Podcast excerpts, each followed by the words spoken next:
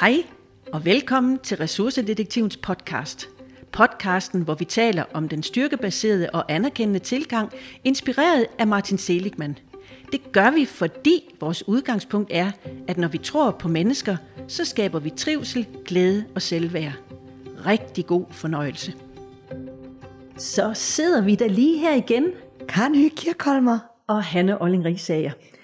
Og øh, I er nok meget, meget spændte på dagens styrke derude. Og øhm, i og med, at det er mig, der har trukket styrken, så er der jo noget med, at det vist nok er mig, der skal starte. Men du skal starte med at stille mig et spørgsmål, ikke?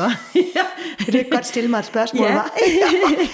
jo, det vil jeg rigtig gerne, Hanne, fordi øh, vi sidder jo faktisk her og kigger på styrken, som du har trukket, og den er jeg rigtig, rigtig spændt på at høre dig fortælle om. Fordi øh, det er jo faktisk en styrke, som bevæger sig rigtig meget, både i dig og i mig. Og jeg ved ikke, om I har gættet det derude, kære lytter, men det er styrkens spiritualitet. Hanne, hvordan oplever du styrkens spiritualitet? Uha, det er jo sådan et af de der øh, temaer, eller en af de der styrker, som jeg nogle gange tænker kan være lidt svært at forklare. Fordi for mig er spiritualitet handler rigtig meget om ånd. Det er jo også udsprunget af det engelske ord spirit, der handler om at være ånd. Og for mig handler det om, handler spiritualitet om, at der skal være en mening. Der skal på en eller anden måde være en retning med det, som vi laver. Når jeg sådan lige sidder nu her omkring styrkens spiritualitet, så tror jeg faktisk, at jeg lige vil starte et andet sted, end med at begynde at forklare. Jeg tror, jeg har en lille historie med, som gør det måske lidt lettere. Det er måske, ikke en makaber historie, men som handler faktisk om, i forbindelse med, at min svigermor hun dør, der øh, er hendes fysiske krop jo stadigvæk til stede i rummet.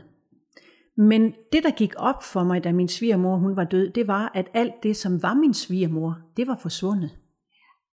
Min svigermor, hun var et menneske, der var, hun var et fantastisk menneske. Hun øh, havde humor og legesyge som en af sine topstyrker. Nu skal vi have et glans. Nu skal vi have det sjov oversat til rigsdansk. Hun var sådan et menneske, der kunne sætte gang i enhver forsamling. Virkelig. Og de styrker, som min svigermor havde omkring humor og legesyge, omkring nærvær, det at være, hun var et utroligt kærligt og omsorgsfuldt menneske. Hun havde også styrken menneskelig indsigt. Ja. Det var pludselig væk. Kroppen, den fysiske krop lå der, men alt det, der var min svigermor, var væk. Det, der kendetegnede min svigermor, det, der var hendes personlighed, var forsvundet. Og derfor er det gået op for mig, det er måske lidt lettere at tale ud fra, hvad spiritualitet er, for mig, når det er, jeg har den historie siddende i baghovedet, fordi det at være spirituel er faktisk at være i kontakt med styrkerne. Styrkerne er ånden i os. Vi er en fysisk krop, men styrkerne er ånden i os. Og det handler jo i virkeligheden om at forstå og få det på en eller anden måde balanceret, så der er plads til begge dele. Jeg ved godt, der er nogle mennesker, der holder tingene adskilt, at vi er en fysisk krop, og så er det det. For mig er vi meget mere, vi er i virkeligheden en spirituel, altså i virkeligheden er vi en ånd, der er til stede i en fysisk krop. Og for at vi kan være her som ånd, så er vi nødt til at være i en fysisk krop. Så er det så et spørgsmål om, hvad vi bruger den ånd til. Og så kaster jeg den lidt over på dig nu, Karen, Ja. og driller dig lidt. Uh. Ja. Jamen, jeg tror faktisk, nej, det ved jeg. Det er jo ikke noget, jeg tror, men det gør jeg nu. Øh, jeg vil gerne fortælle, hvad faktisk dine ord det gør i mig lige nu. Ja, Kan mærke en ro. ja, Øh, jeg kan mærke en genkendelighed. Oplever en genkendelighed. Fordi det giver mening. Når, man, når vi ofte også taler om det med at være spirituel, det bliver brugt hyppigere og hyppigere i, i daglig tale blandt flere og flere mennesker. Der er også forskellige beskrivelser af, hvad det betyder individuelt for hver person. Og det, der giver mening for mig, er lige nøjagtigt det, du er inde på her. Det er jo i virkeligheden vores styrker. Det er i virkeligheden vores styrker, som jo kommer til udtryk igennem en væren, igennem en eksistens, igennem måden, vi kommunikerer på, måden, vi er til stede i verden på. Og om det er styrken spirituel, som det jo egentlig er, den bliver jo beskrevet som en personlig styrke, vi alle sammen har i os, på den ene eller den anden måde. Og det vi ofte også snakker om, det er jo en, at vores styrke jo ligger i en form for, ikke en hierarkisk orden, men der er nogle styrker, der er mere synlige end andre. I taler sågar også indimellem, det har vi i hvert fald gjort her, Hanne, taler om, at der er visse styrker, som er mere syge, eller hvad hedder det, mere larmende, eller hvad kan man sige, at de fylder mere end andre. Og styrken spiritualitet, lige nu der får jeg faktisk et billede ind af, at det er nærmest som et anker midt i. Det er det, der holder fast i de stille styrker og de mere bombastiske styrker. Fordi det netop er en retning, det er en måde at være til stede på, som sagt. Jeg har også, altså jeg oplever mig selv som værende et meget, meget spirituelt væsen. Og har været det, fra jeg var ganske lille, havde en følelse eller en oplevelse af, at, at enten at jeg var bestemt til noget større, det lyder også sådan, men, men faktisk er det sådan. Altså, jeg tænker, der er flere, der måske kan ikke genkende til den der, at man føler sig som sådan et hittebarn, der var blevet forlagt et eller andet sted, nærmest som sådan et, et eventyr, og det har ikke noget at gøre med, at det har været en skidt barndom på nogen måde, men tanken eller følelsen af, at man kom et andet sted fra, end ens mor i den fysiske, eller far på den måde, altså for den sags skyld, men det der at komme et andet sted fra, og så igennem livet, altså for mig personligt igen, hvordan det egentlig er kommet til udtryk igennem interessen for krystaller, interessen for spøgelser, interessen for hekse, interessen for, altså som jeg først startede som et eller andet eventyr, hvis man kan sige, men som har læret sig som en følelse af, den er god nok, uden egentlig at kunne vide præcis, hvad det handler om. For nogen at den der, jeg kan ikke lade være med, at jeg sidder lige og kommer i tanke om øh, min far, som jo også er et vidunderligt spirituelt væsen, ligesom alle andre i øvrigt også er. Men hvor min far er meget sådan, jamen, han har drillet mig tidligere, da jeg var yngre med, at det var sådan noget voodoo noget, når jeg sådan begyndte at fortælle om, hvad jeg sådan fornemmede, eller havde en, en oplevelse af, at jeg fik budskaber, eller så ting, eller fornemmede ting. Og han sådan med, med et smil på læben også igennem hans humor og lege, siger, nå, er du nu i gang med det her voodoo igen? Men hvor han ofte er kommet tilbage til den her, jamen, Karen, altså, jeg tror jo ikke på de der ting, som du gør, men mavefornemmelsen, den tager aldrig fejl. Og, og det er jo bare så vidunderligt, fordi det giver bare så meget mening. Mm. At det, er jo, det er jo den tilstedeværelse, han har. Og stoler også på sin intuition, jo, som man jo også kalder den her mavefornemmelse. Men som jo netop er, jeg ved det bare. Det her, det er, det er meningsfyldt for mig, uden egentlig jeg kunne forklare, hvad det er. Og det synes jeg simpelthen er noget af det stærkeste Øh, øh, for mig i hvert fald, og i, i min måde at være til stede i verden på. Jeg ved bare, det er sådan her, det er. Jeg kan jo ikke vide noget som helst for andre, men jeg ved det for mig. Så det er en, en følelse af en tilfredshed, eller en følelse af, nogle gange også lidt forvirrende faktisk, fordi det måske ikke lige var det, man havde regnet med. Men at det er en følelse af, det er sådan her, det er. Ja, det er en retning. Det er den her vej, jeg er nødt til at gå. Så jeg er så glad for din måde at beskrive den på her til at starte med, fordi for mig blev det sådan lige meget, meget tydeligt. Ja, Lige præcis. Så tak. Jamen velbekomme, fordi du giver jo faktisk stikord til, til det næste, jeg kan koble på, fordi det er jo netop intuitionen. Ja. Jeg øh, har en meget, meget stærk intuition. Det har vi faktisk alle sammen. Men, men vi lever i et samfund, hvor det er, at vi har lært at ignorere intuition, fordi kan det passe?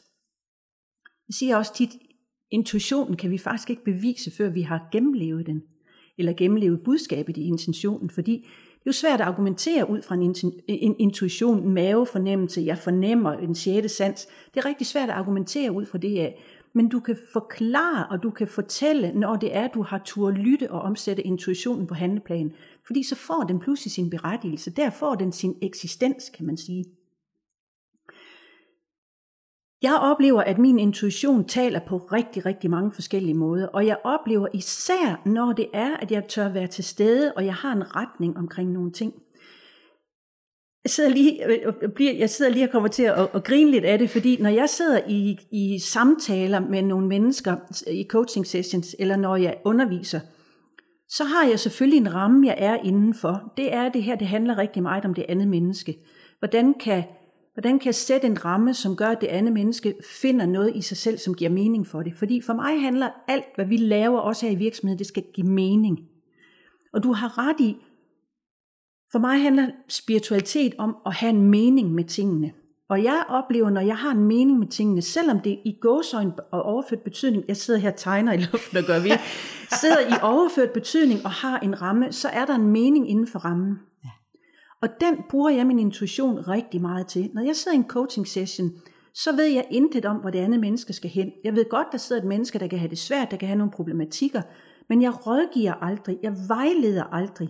Men det jeg gør, det er egentlig i samtalens løb at give de hvad skal man sige, billeder, som jeg får ned via min intuition, og nu ser jeg for ned, man kan kalde det meget andet. Det kan også være spørgsmål. Jeg ved aldrig, hvorfor de kommer.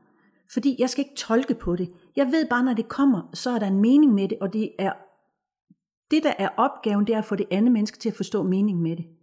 Så det er egentlig bare at præsentere, hvis jeg får et billede. Jeg kan huske, at jeg fik engang et billede ind i en samtale af en, af en kvinde, der havde det rigtig svært omkring nogle ting. Så får jeg et billede ind af rødhætte.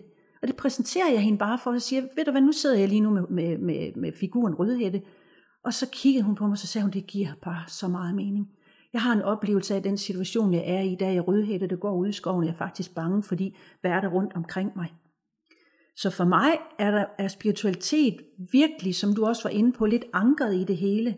Fordi når det er, at vi har en retning, og vi har en mening med noget, så oplever jeg, at tingene bliver balanceret. Fordi så får styrkerne egentlig lov til at arbejde, uden at vi nødvendigvis behøver at styre eller dirigere. For mig er spiritualitet egentlig at være til stede og have tillid til det, der kommer. Det er virkelig en styring, styring for mig, og det er virkelig virkeligheden, der lederskabet også ligger i det. Øh, men jeg sidder bare her og smiler, Hanne, fordi det igen er jeg bare nødt til at sige, at det giver bare så meget mening. Samtidig så sidder jeg faktisk også og bliver sådan lidt øh, optaget af, af tanker. det sker jo samtidig, med at vi sidder her og lytter. Men faktisk også tanken omkring religion, eksempelvis. Og for, for nogen er det jo netop den spiritual, spiritualitet, der giver mening, altså den, den meningsfuldhed, eller hvad kan man sige, øh, forståelsen af verden i verden, uanset hvad, så er det jo religionsbestemt. Og for mig at se, så vil jeg faktisk mene, at, at spiritualiteten har intet med religion at gøre. Intet. At, at jo, det kan være en del af det, fordi det er igen, hvad det er, vi ligger i det.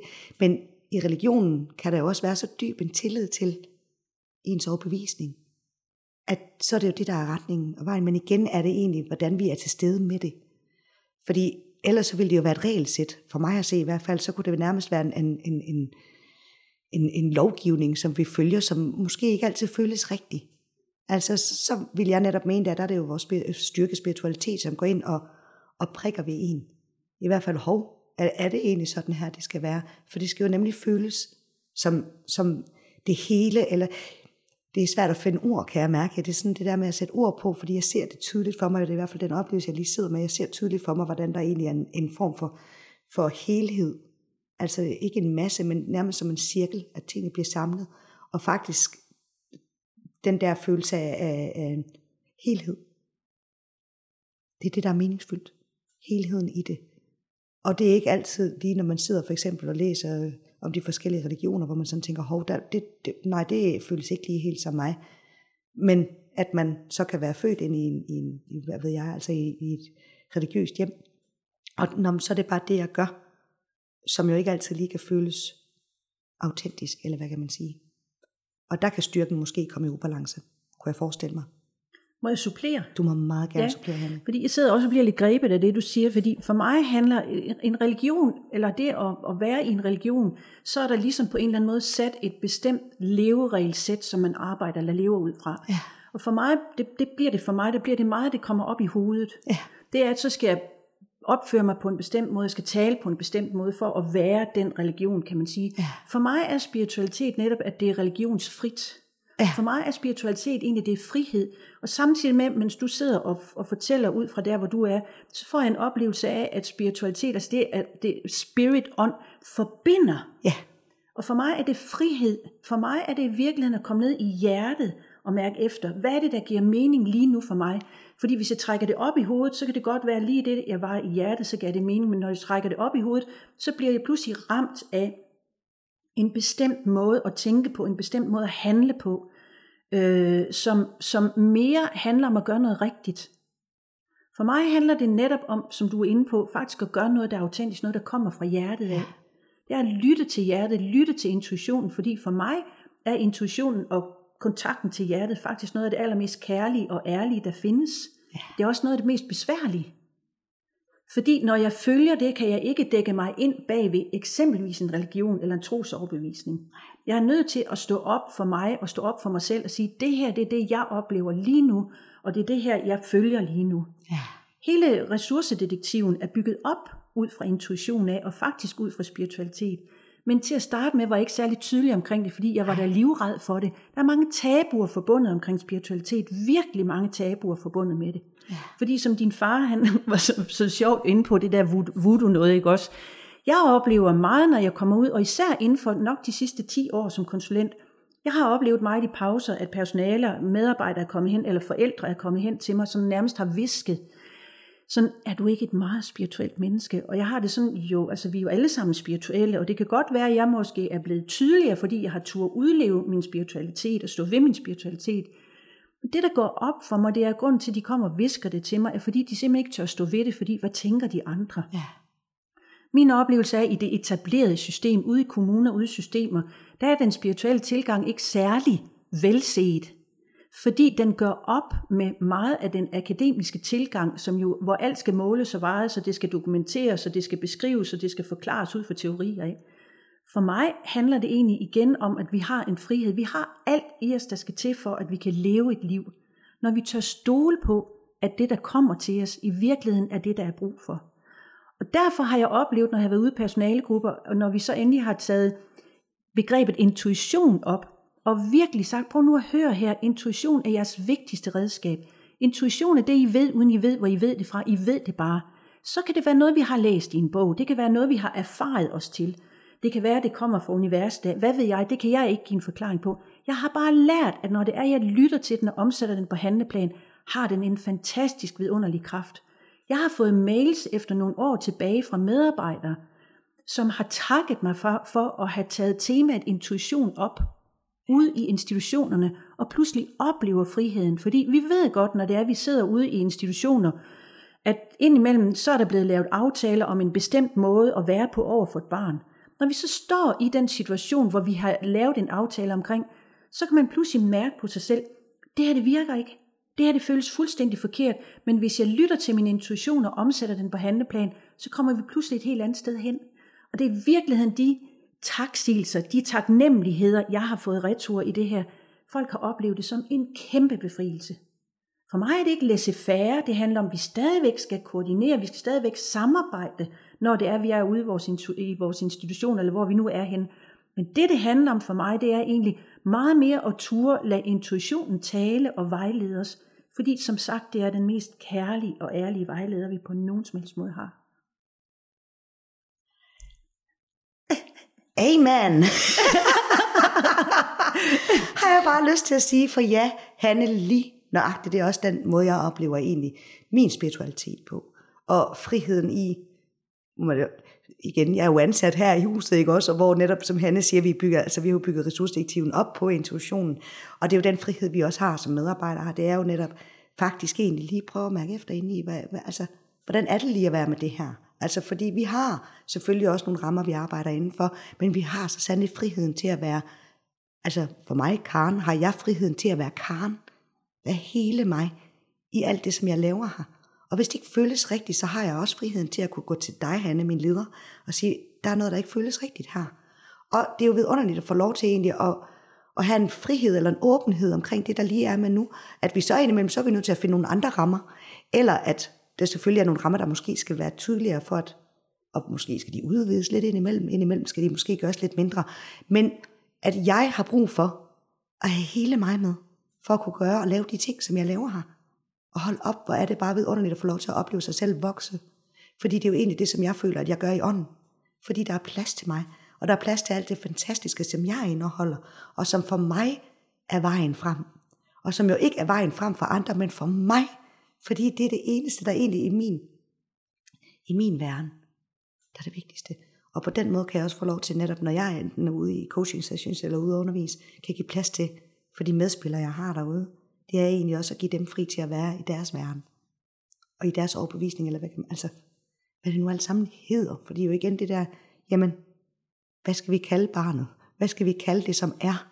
Hvad skal vi kalde det, som er en, en retningsgiver? Hvad skal vi kalde det, som føles som værende nu har jeg lyst til at sige sandheden, fordi det er jo egentlig ikke, det er jo igen også et fysisk ord. Det der er sandheden for mig, er jo ikke nødvendigvis sandheden for dig, men det er det, der giver mening for mig. Det er meningsfyldt. Og for mig er det frihed. Og der, hvor det bliver lidt spændende, Karen, det er egentlig, når vi giver os selv lov til, og giver hinanden lov til faktisk at udleve den frihed. Ja. Fordi pludselig er der nogle, man kan sige, min erfaring er, når det er, at vi giver os selv og hinanden lov til det, så udvider livet sig meget mere. Ja. Vi ser mange flere nuancer omkring livet, end vi ville have gjort. Noget af det, som jeg synes er så vidunderligt, når det nu er, at vi for eksempel sidder og taler her, og i det hele taget, når det er, at vi har mange snakker her i virksomheden, også når det er, sådan kommer ud i personalegrupper og har nogle snakke med dem, så er det ikke diskussioner om, hvem der har ret eller forkert. Hvem der har mere ret til at have mere ret end andre. For mig handler det meget mere om at bruge netop dialogerne til at få vendt og drejet og få lyttet til. Få lyttet til, hvad er det grund, du sidder og siger, hvordan er din oplevelse af det her, når jeg oplever det på den her måde. Ja. Og forstå, at vi i hver især sidder med vores sandhed, ja. som ikke nødvendigvis netop, som du siger, er en sandhed for alle andre, men hvis vi går ind og kigger på historien med de fem blinde mænd og elefanten, ja. så er der en, der sidder med snablen, en med et øre, en med et ben, og en med maven, og en med en hale og alle tror, de sidder hver især med sandheden omkring elefanten. Ja. Og det gør de ikke. Nej. Men når de i fællesskab ja. får forenet, hvad de oplever, så sidder de med elefanten. Og det er i virkeligheden det, for mig, spiritualitet handler om. Præcis. Tak, Hanne.